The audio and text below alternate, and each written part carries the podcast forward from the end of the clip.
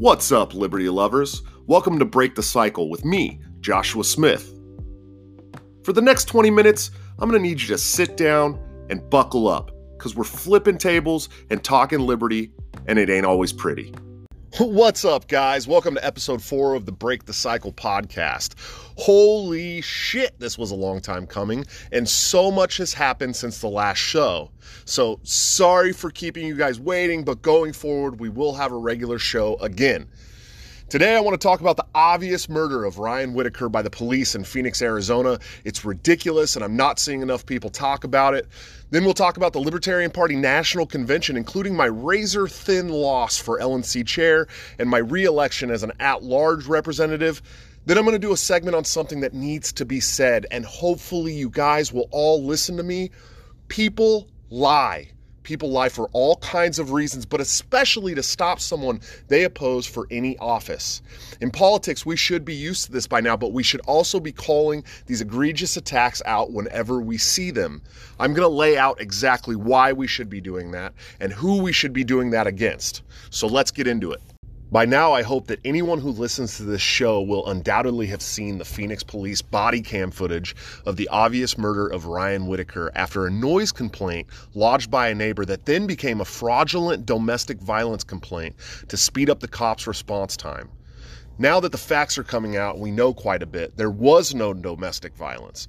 Ryan, Ryan, had attended his daughter's graduation earlier in the day, then returned home where he and his girlfriend were having a date night consisting of playing Crash Bandicoot and making salsa.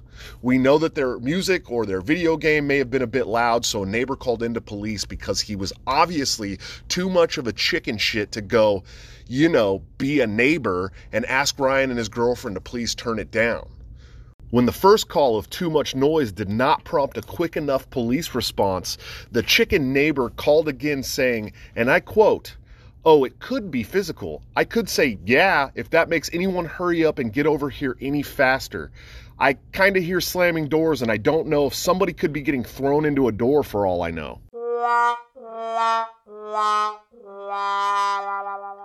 See, this call is so important because if you listen to the tape, you can tell they are saying whatever it takes to get the police there. And they're doing it knowing in today's quote unquote criminal justice climate and learn through historical events like the murder of Daniel Shaver that the Phoenix police and really many departments around the country are ready and willing to kill unarmed people. Even if those people are, say, crawling on their hands and knees, covering up a mentally ill person on the ground, running away with no weapons at all, or even politely surrendering. People call the police knowing 100% that they are willing to kill to enforce whatever arbitrary law the legislators have deemed useful to their own revenue machine. I mean, come on, folks. YouTube is accessible for free. You can watch this stuff happen almost daily. And what did this fraudulent call lead to exactly? Well, it led to two Phoenix police officers pounding on Ryan's door at nighttime, then hiding from the peephole, prompting Ryan to grab his means of self defense and open his door. Within seconds, Ryan had enough awareness to put his hands up, drop to his knees, drop his weapon, and surrender. He did all of this while having a flashlight shined in his eyes and having commands yelled at him from both directions. He also had enough awareness to say, Whoa, whoa, whoa, while obviously surrendering. Unfortunately, after the woes, his last words were no, no, no, because a coward cop that was behind him shot him twice in the back, killing Ryan, taking someone's father, a boyfriend, a son, and a brother away from all of them. Shocking, shocking. The police investigated themselves and found no wrongdoing. The officer who shot Ryan is still on patrol, and the family of what, by all accounts, sounded like a pretty good dude has no peace whatsoever. They couldn't even get an autopsy report for more than 60 days. This isn't an isolated incident. This isn't a one off. This is becoming a reoccurring nightmare. People shot for being legal gun owners. Police escalating situations that end in death, whether the subject was complying or not, armed or not, a threat or not. I'll put the body cam footage in the show notes so you can decide for yourself, but I'd be hard pressed to hear an argument that doesn't think this guy was murdered in cold blood.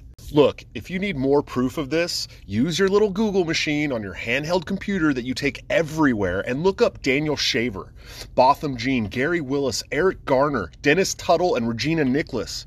Look up Kelly Thomas, Oscar Grant, Vicki and Sam Weaver and Ruby Ridge, Philando Castile, Sandra Bland, Tamir Rice, Breonna Taylor, Rick Cutshaw, John Crawford, Tatiana Jefferson, and Duncan Lemp, who, I may add, were both shot while fast asleep in their beds. Look up the entire Waco incident for crying out loud. They even have a nice mini series you can watch about it on Netflix. Wow, that seems like a long list, but this isn't even a very small fraction of stories like Ryan's. It's a problem, a pandemic in the US, if you will. This infectious disease of an idea that it's okay for law enforcement to kill unarmed people, to choke to death, or shoot people who pose no threat to them. This isn't okay. No matter what Orange Man said to you about being meaner to supposed criminals at a campaign rally funded by police unions, this is the U.S. We have the right to a trial. Nowhere in any governing document does it say we have the right to be executed on date night in our doorway for owning and possessing a firearm.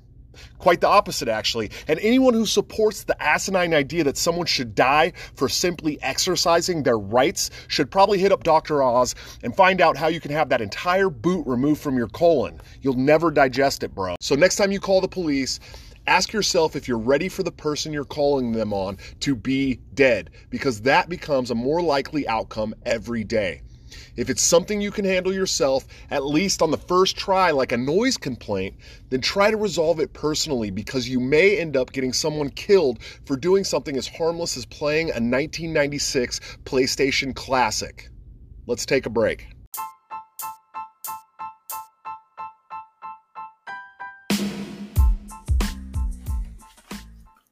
Hey guys. Tired of constantly dealing with shadow bans and full out bans? Maybe you've lost too many Facebook profiles or Twitter profiles from saying things that they just don't agree with. Well, now I have the answer for you. Check out patrollin.com. It's the fair social media site that lets you see the content you want to see and gives you the opportunity to express yourself freely. Check them out today at P A T R O L L I N dot com. Once again, that's dot com. Get on the site now. Make sure that you put hashtag Smith sent me, and they will make sure you get a verified badge for a limited time.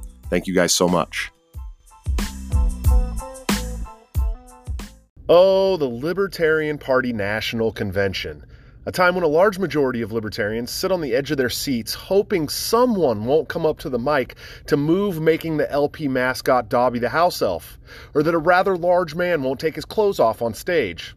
A glorious time where we spend the many months afterwards hoping that comedy shows on Comedy Central won't cherry pick our gaffes that were televised on C SPAN to make fun of us.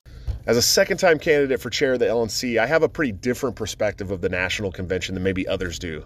My time is spent mostly shaking hands, exhaustively telling my plans to individuals over and over, and spending tons of time in my room working on debate prep and speeches. Although I went into 2020 with a little different plan than I did in 2018. In fact, I didn't even do any debate prep except for a five minute drink with Mr. Jeff Hewitt and Kenneth Brent Olson.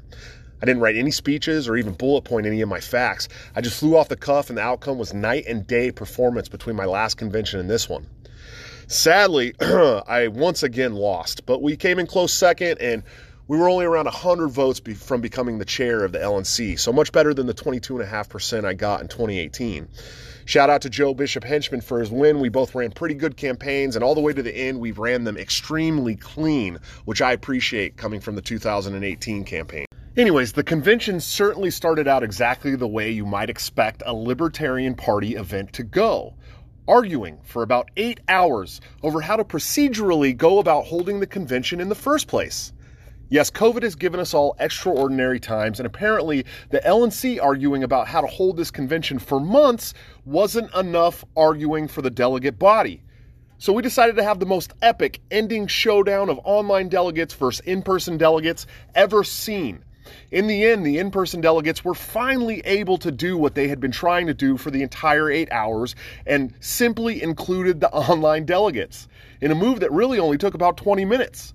Why the online delegates couldn't have just chilled out and let it happen in the beginning is no mystery, though. The party had been largely split on the issue for months, and I think the circle of trust may have been just a teensy weensy bit shattered.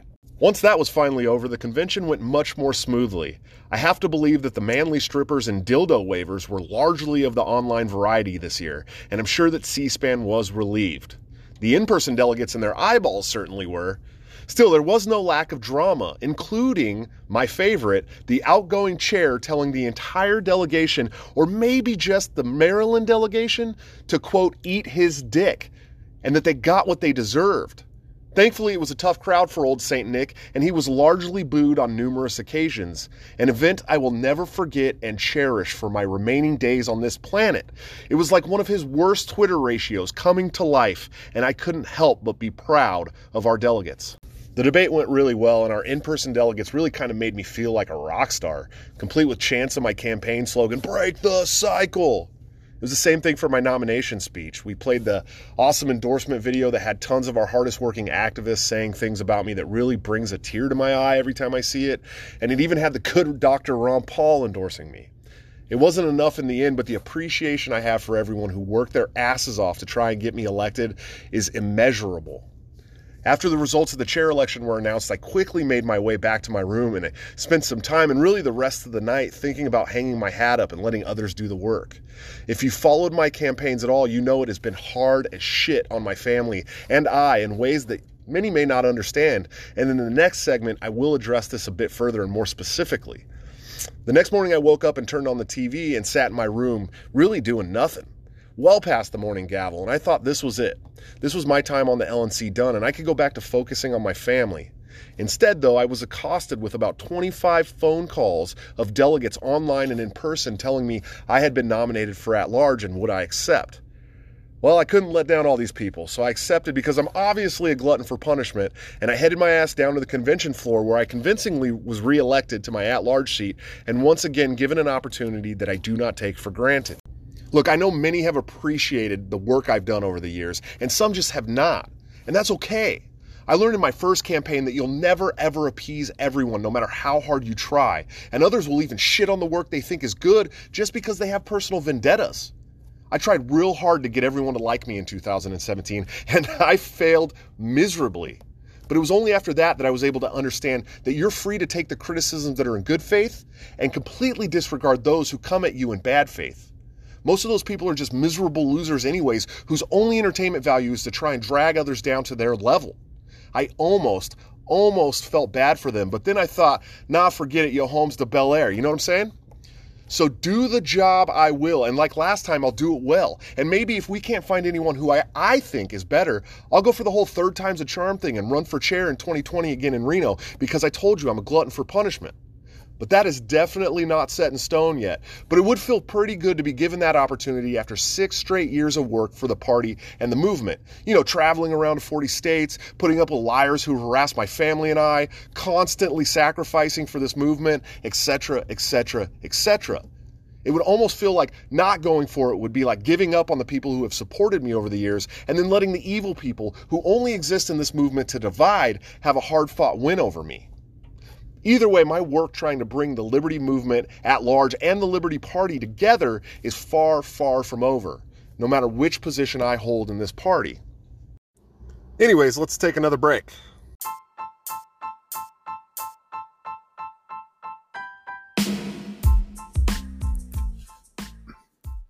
Hey guys, are you just like me? Do you suffer from anxiety? Maybe you have bad knees or a bad back. Maybe you're not sleeping the way you should, or you have a bad appetite. If any of these things apply to you, you should check out northspokanecbd.com. That CBD there is powerful, potent, great stuff. I use it religiously. I use the Granddaddy Purple all day, every day. I use Slumber when I need to get some sleep. And I use the Deep Relief when my knees are killing me from wrestling for 14 years. If you have any issues that can be solved by CBD, definitely check out northspokanecbd.com. And upon checkout, put in Smith 2020 for a 15% discount.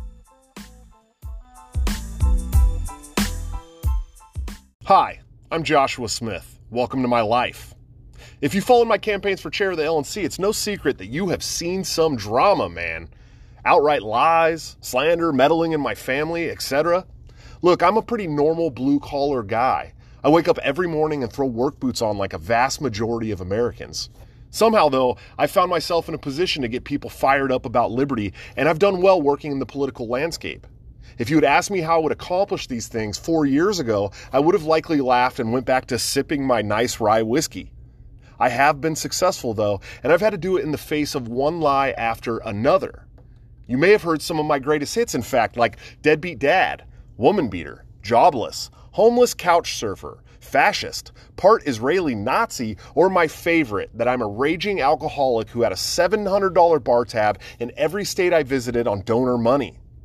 Of course, none of this is fact, and while there may have been a kernel of truth to one or two of the things they built these foundations of lies on, they have been so spun out of control that the truth is now just completely unrecognizable. You see, it all started during the, the beginning of my campaign in 2017. I got a text from someone who I will only refer to as AFO in this podcast, telling me that things were coming out about me sexually harassing the wife of someone I had thought was my friend at a state convention in my own state.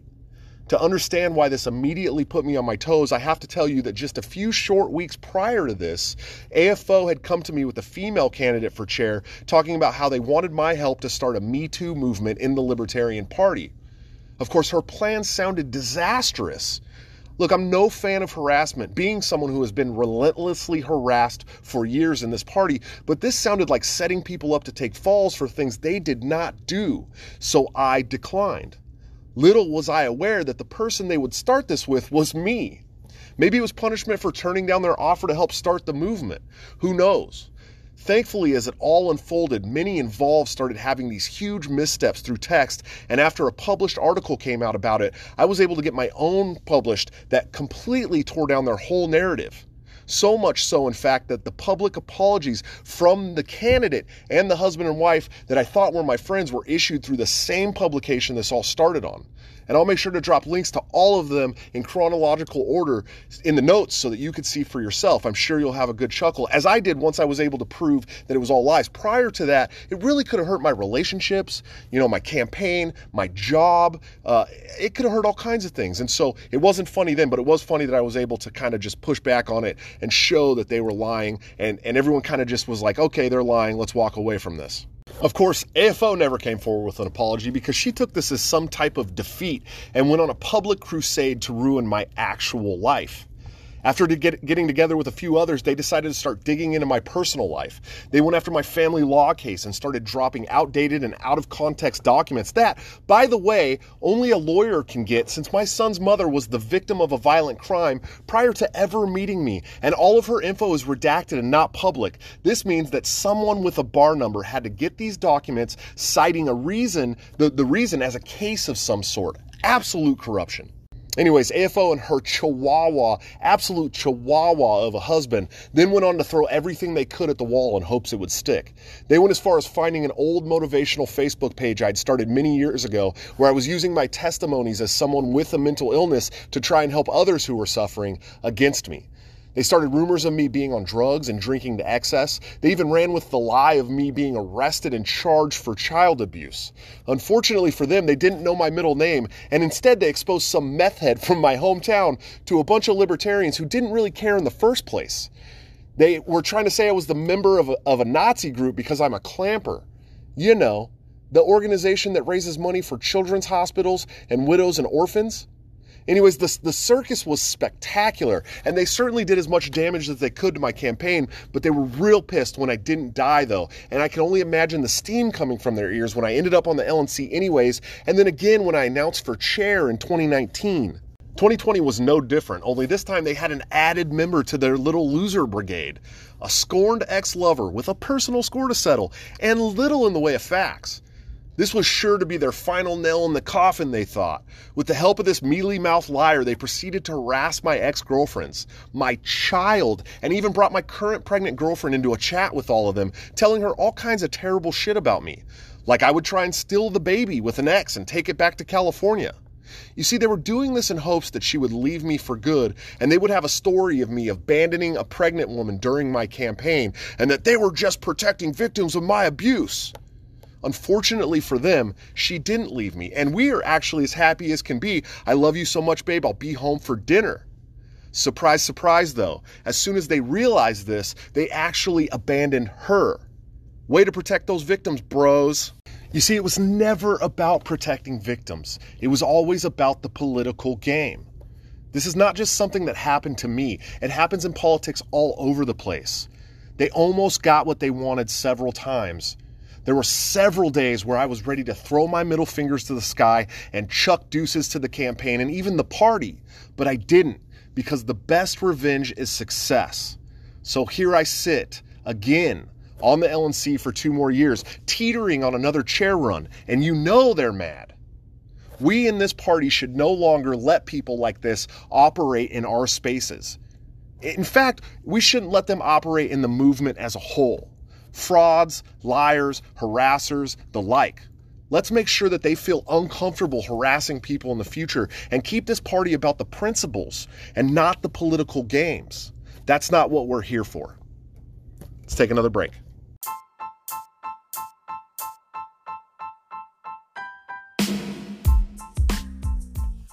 Hey, are you looking to advertise your business with a quickly growing podcast? Well, aren't you in luck? I have one spot left to advertise your business with a quickly growing audience. We're talking fast. And that's not the best part. The best part is it's dirt cheap. Since we're at the ground floor, we're talking you're going to get eight 40 second, count them, eight 40 second ads per month nationally distributed around the country. So make sure you email me quickly because that spot will be gone fast. Thank you guys so much for checking out episode four of the Break the Cycle podcast. It felt great to be back, and I'm stoked to start putting out regular content for you guys again. I know I'll have a show coming up soon with Phil Labonte of All That Remains. I'm super stoked for that too. I'm a huge fan, and we'll be getting the solo show out weekly. If you want to support the show becoming bigger and maybe help a guy out starting a new family, please head over to patreon.com backslash break the cycle JS. Throw some monthly smackers over there, see what you can do. Uh, you can check us out on all the podcast catchers, Apple, all that good stuff. Uh, and I'll be putting the show up on YouTube here shortly too. So once again, thank you guys, and I will see y'all next week. Remember to break the cycle.